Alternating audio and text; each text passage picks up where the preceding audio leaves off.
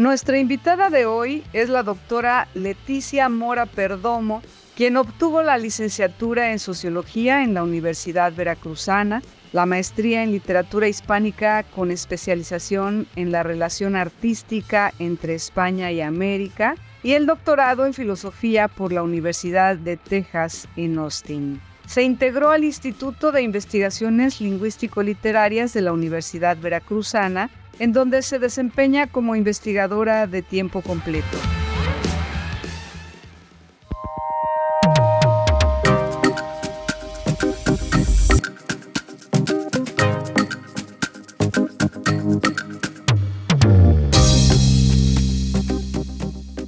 Oye, lee y dile. Es el espacio radiofónico de la editorial de la Universidad Veracruzana, sus libros y sus autores. Literatura, ciencia, tecnología y arte. Todo el pensamiento universitario cabe en un libro.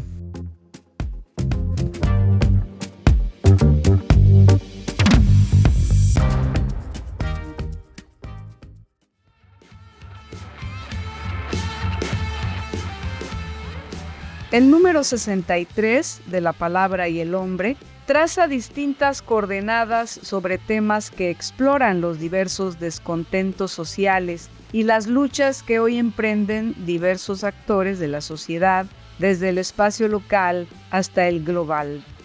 Por esta razón, la revista emblemática de la Universidad Veracruzana convocó a un conjunto de especialistas con el fin de contribuir a la comprensión y el entendimiento de nuestra época, caracterizada por un nuevo ciclo de protestas y reivindicaciones sociales, políticas, económicas y culturales que se materializan en movimientos sociales y la vigencia irrenunciable en la lucha por los derechos humanos.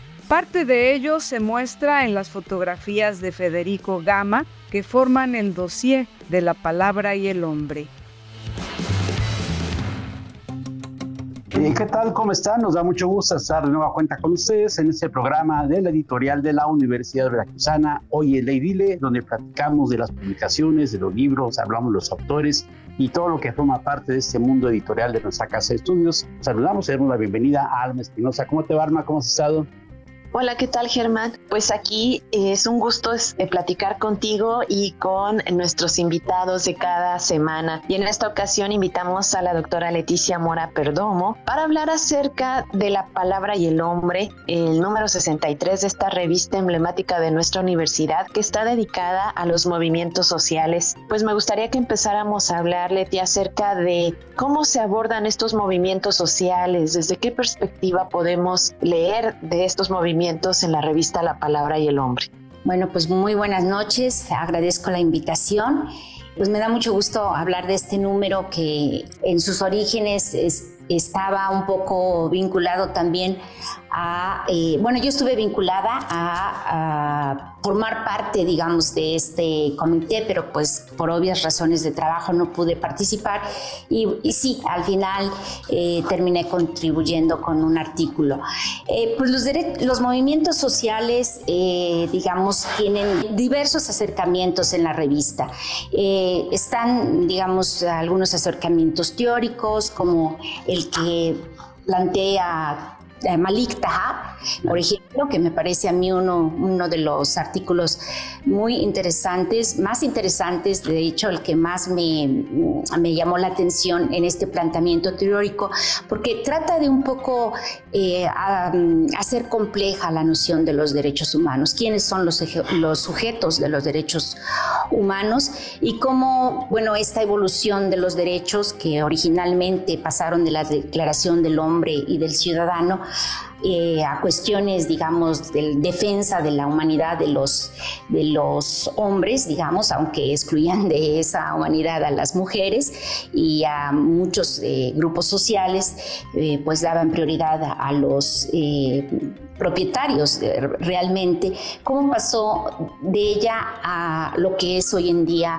la ayuda humanitaria, o sea, de los derechos humanos a la ayuda humanitaria eh, en el sentido de justificar también a nivel internacional y en procesos de colonialismo la intervención por razones humanitarias en las decisiones de ciertos países. Aunque el lector no esté familiarizado con la eh, guerra en, Argelia, ¿no? O los procesos de liberación de independencia de Argelia, que es un movimiento reciente de los 60. Digamos, eh, sí es interesante este último movimiento que Malik analiza, porque nos permite ver, digamos, diversos factores que, que no entran en la acción colectiva, que generalmente no entran en la acción colectiva, y sobre todo el aspecto que él resalta, que es el de la dignidad, ¿no? Y la fuerza que éste puede tener. Y dice, me gusta que él plantea y, dice, bueno, y a pesar de que es una palabra recurrente, que aparentemente sería un acercamiento blando, en realidad implica, digamos, eh, lo que ahora también está en discusión en, esta, en este acercamiento de, de las consideraciones, ¿no? De la deshumanización creciente que hemos vivido en ciertos momentos y en México, ¿no? Lo vemos a través de que cada día la defensa es eh, no solamente por los derechos, sino también por la humanidad de las personas mismas, ¿no?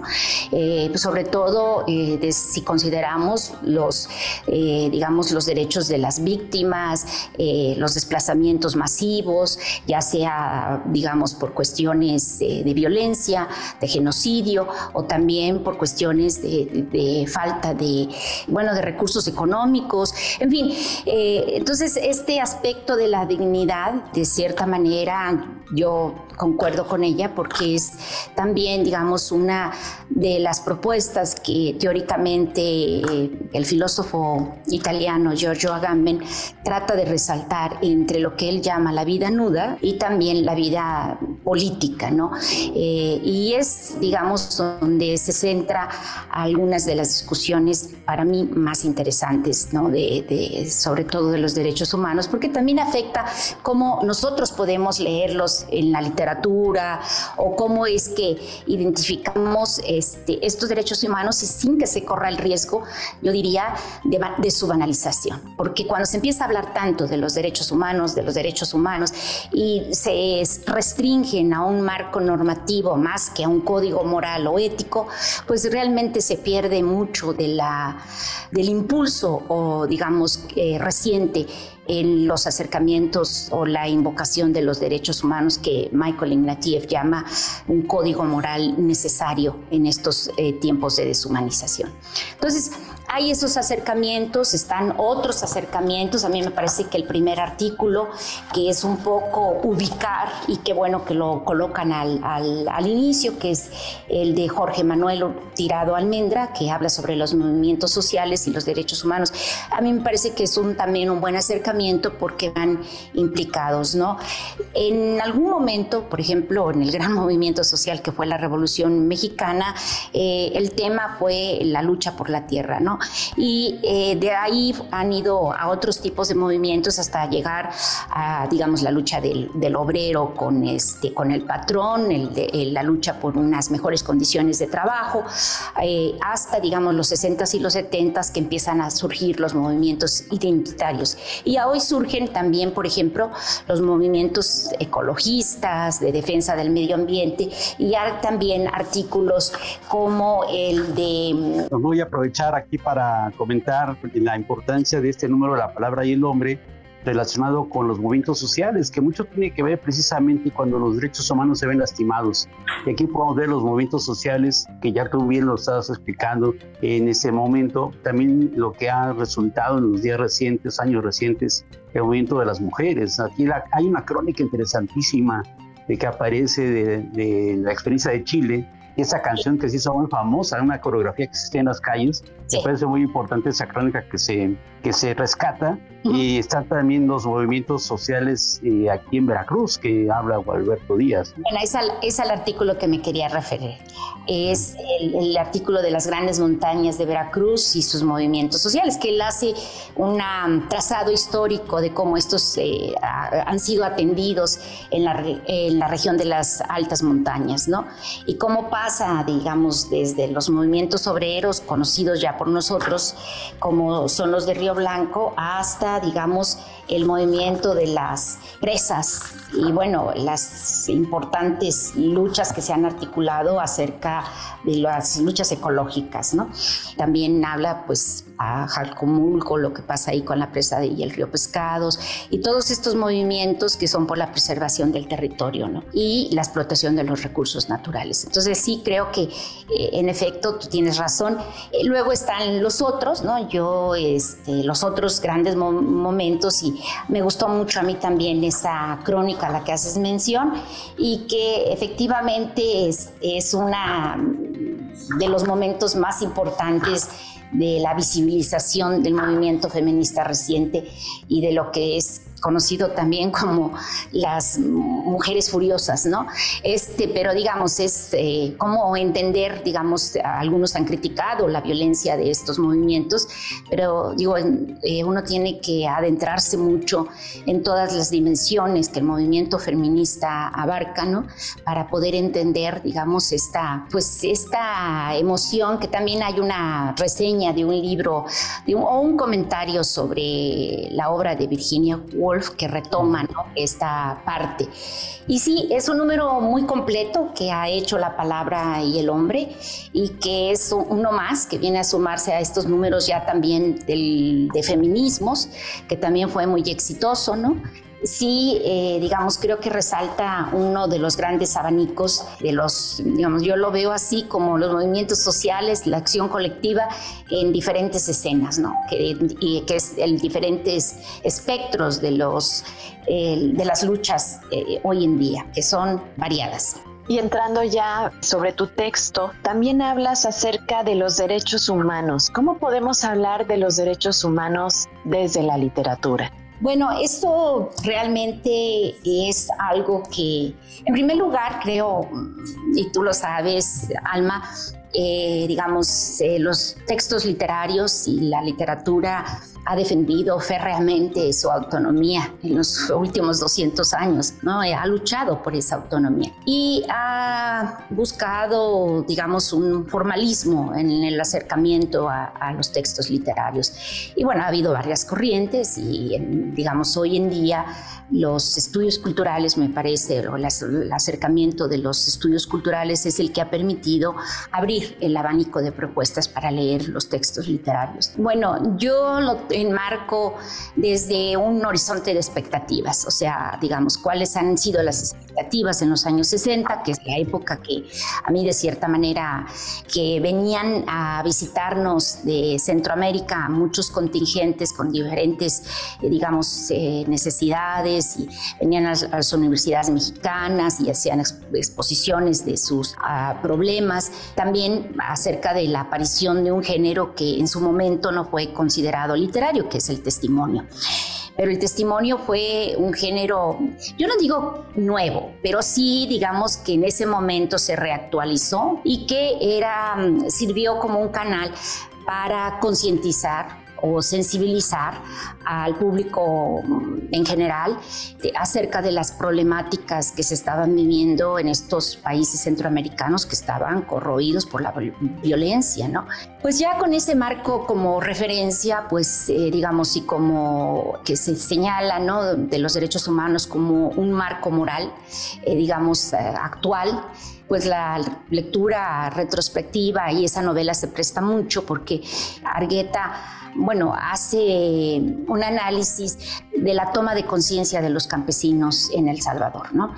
Y bueno, eh, la toma de conciencia creo era una una frase de, la época, de los 70, ¿no?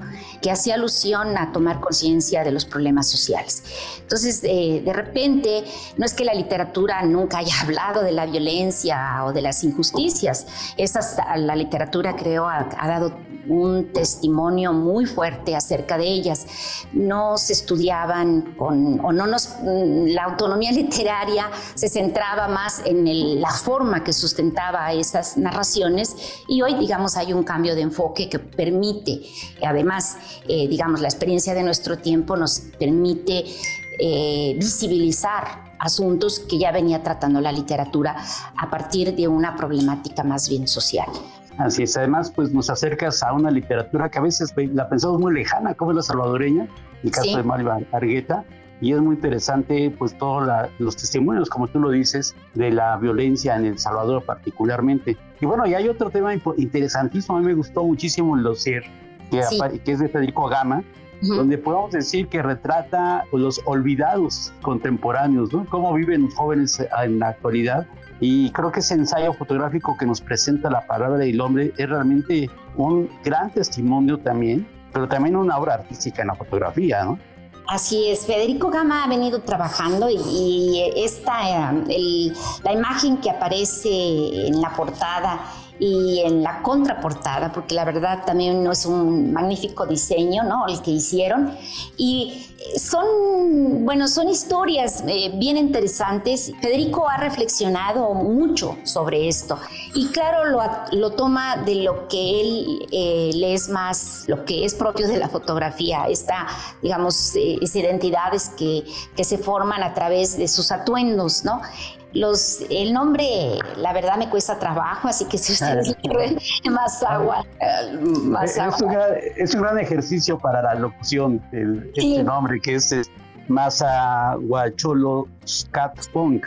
Exacto. la serie de jóvenes punks y cholos y, origen de pueblos originarios, ¿no? Interesantísimo, ¿no? Bueno, es efectivamente, y son los, él dice, son de diferentes estratos y en realidad no son necesariamente más aguas, pero este, yo creo que él formó este conglomerado verbal para aludir, digamos, a las diferentes este, etnias a las que da alusión. Y además, él eh, documenta extensamente dónde se reúne, dónde este, conviven, cómo son sus atuendos. Y es una maravilla contemplarlos. Bueno, yo también he tenido la oportunidad luego de viajar en el metro en la Ciudad de México en los días viernes donde ellos se reúnen en el Chopo o por ahí, en algunas otras y, eh, lugares. Y pues he visto, digamos, son muy atractivos verlos en persona. Adoptan una, una, digamos, una identidad un poco quieren ser fuertes, meter miedo, como, eh, bueno, no la podemos eh, ver, pero es esta foto de ellos casi marchando con sus, sus peinados, ¿no? Y sus estoperoles y todo esto que imponen, ¿no? Pero en, sí lo que Federico Gama ha dicho es que es también una fragilidad, ¿no? Es como el atuendo para defenderse, digamos, de la agresión y de la discriminación en la Ciudad de México, ¿no? Y además este, son símbolos que adoptan identidad y colectivamente. Entonces, eh, digamos, ellos hacen sus colectividades y sus formas de, identificación social en una ciudad tan enorme y tan fría, yo supongo, para, para habitar también como es la Ciudad de México, ¿no? A mí me gustó particularmente de la serie, quizá porque era la única mujer, pues la chica esta de la falda azul que le llamo, porque es la única, es una foto pues eh, un poco que recrea, en mi, en mi, opinión, ¿verdad? Algunas de los desfiles de modas cuando se resalta, digamos, lo folclórico, pero como parte de la moda. Y la chica también me gusta porque está llena de seguridad, ¿no? Está en posesión de sí y eso me parece que Federico ha hecho un gran trabajo de acercamiento a estos grupos. En realidad el dossier es muy diverso, también los, eh, digamos, los vaqueros en el desfile gay que él retrata y bueno, todas estas identidades eh, también donde los símbolos patrios, como ustedes aquí ven, tanto en el, digamos, en los grafites callejeros, como en las mismas villas, como la Virgen de Guadalupe, o sea, la reapropiación de lo indígena, los tatuajes, o sea, es este, realmente una diversidad de identidades que hablan pues de esta polisemia que hay, ¿no? Y de estos grupos identitarios que nos permiten, pues, reconocerlos, ¿no? Entonces, es un, es un magnífico trabajo, creo, el de, el de Federico, y ya se le había propuesto anteriormente que hiciera un dossier, pero por X o Y no había, este, no había progresado la idea, pero me alegra mucho que esta vez pues sí se le publicara además su nuevo trabajo, que nos permite ver la ampliación hacia dónde, hacia otros horizontes en los que se ha ido orientando. En la revista número 63 de La Palabra y el Hombre podemos encontrar eh, fotografías eh, de artistas noveles. Como siempre, La Palabra y el Hombre abre sus páginas a creadores eh, jóvenes en esta ocasión lo hace con fotógrafos jóvenes, con estudiantes de diversas generaciones. Y me gustaría que nos comentaras acerca de esto. Es, son también fotografías muy buenas y en este caso son fotografías de desnudo. Sí, eh, bueno, es, eh, es una muestra del taller de desnudo y paisaje que hace José Marón Pérez Ochoa en la, en la Facultad de Fotografía, ¿no? Y eh, como tú señalas, Alma, pues es, es muy diverso y es muy diverso, en, mi opinión, el trabajo, pero sí hay un enfoque sobre todo en lo corporal, ¿no? en los desnudos, y algunos son, digamos, eh, cuando yo los veo, son algunos digamos, podemos decir, tomas clásicas de desnudos, y en otros hay un trabajo mucho más elaborado del cuerpo femenino, sobre todo. Y un poco es esta descolonización de la mirada eh, masculina eh, sobre el cuerpo de la mujer y eh, nos permite también atisbar, y como en la fotografía de Paulina Uranga, este, una cierta reapropiación del cuerpo femenino, ¿no? que es esta foto que tiene atrás una estatua griega y ella enfrente con varios tules que la cubren, ¿no? de color azul, rojo y verde. Y eso es, digamos, también una desplazar digamos, la mirada, la mirada masculina del cuerpo femenino y un poco manejar la idea de la propia autora como modelo, ¿no? Bueno, eh, yo hablo ahí de un proceso de descolonización del cuerpo femenino, pero hay eh, variadas también formas que se podría decir, una nueva forma de mirar incluso el cuerpo masculino, nuevas masculinidades. Eh, bueno, hay muchas este, fotos eh, también que son alusivas, un poco eh, el arte figurativo se ha desprendido y eh, como está la de Miguel Vázquez, que también es un desnudo que aparece como una sombra entre varios colores y otras donde tenemos ya imágenes eh, digamos, más eh, diferentes, ¿no? Eh, que no son necesariamente desnudos. Otra es la de Rodrigo López Tavera, que también me gusta, guay, de esa luces y sombras a través de una rejilla, es como una ventana ahí y el cuerpo masculino también, pero en poses no tradicionales, un poco que nos permiten ver cómo estos jóvenes están figurando o con ello eh, reapropiándose, o no sé cómo podría yo decir, cómo ellos mismos se miran, ¿no? Y algunas fotos son ya muy tradicionales, me parece a mí, como la de Gerardo Vallejo, que es una, eh, un desnudo frente al mar y con sombrero, ¿no? Pero aún así eh, es en blanco y negro y es, digamos, un gran trabajo de técnica muy bien manejada. Realmente la facultad de fotografía sí, de arte sigue dando mucho de qué hablar y me alegra mucho que, en, especial la carrera de fotografía esté retomando con nuevos bríos esta faceta y que, como siempre, la palabra y el hombre lo siga incluyendo, los nuevos talentos, ¿no? Este, quizá algunos de estos fotógrafos darán mucho de qué hablar en el futuro, ¿no? Em, una de las imágenes que más me gustan no es precisamente un desnudo, eh, bueno, sí es un desnudo, pero es un desnudo fragmentado y fragmentado de diferente manera, porque si ustedes ven las esculturas de, cuerpos femeninos, generalmente son fragmentadas, la mirada no aparece. Eh, fue la Olimpia el primer desnudo que realmente regresa la mirada al espectador.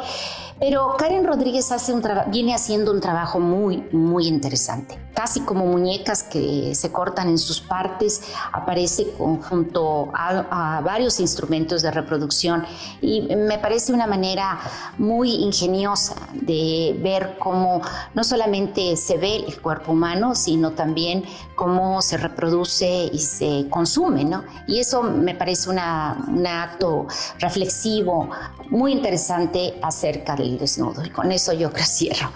Sí, muy bien. No, sin duda, la palabra del hombre, como siempre, nos da una variedad de temas muy interesantes que vale la pena leer.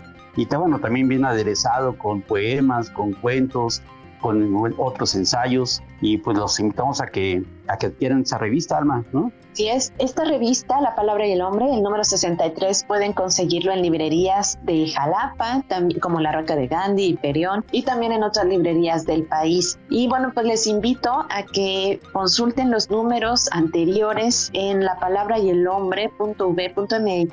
Ahí podrán encontrar los números anteriores de esta revista y también podrán encontrar los datos para que se suscriban y que les llegue la revista hasta su casa. Y también podrán encontrar datos para participar en los siguientes números de la revista. Pues muchísimas gracias, Leti Mora. Bueno, yo quería nada más agradecer también pues a ese gran equipo de La Palabra y el Hombre y bueno, a Mario Muñoz, a su editora y a todo, a todo el gran equipo que conforman los jóvenes que trabajan en La Palabra y el Hombre. Creo que así eh, son fundamentales en lograr el éxito que la revista ha tenido y eh, pues enhorabuena, que sigan estos buenos números que han venido publicando.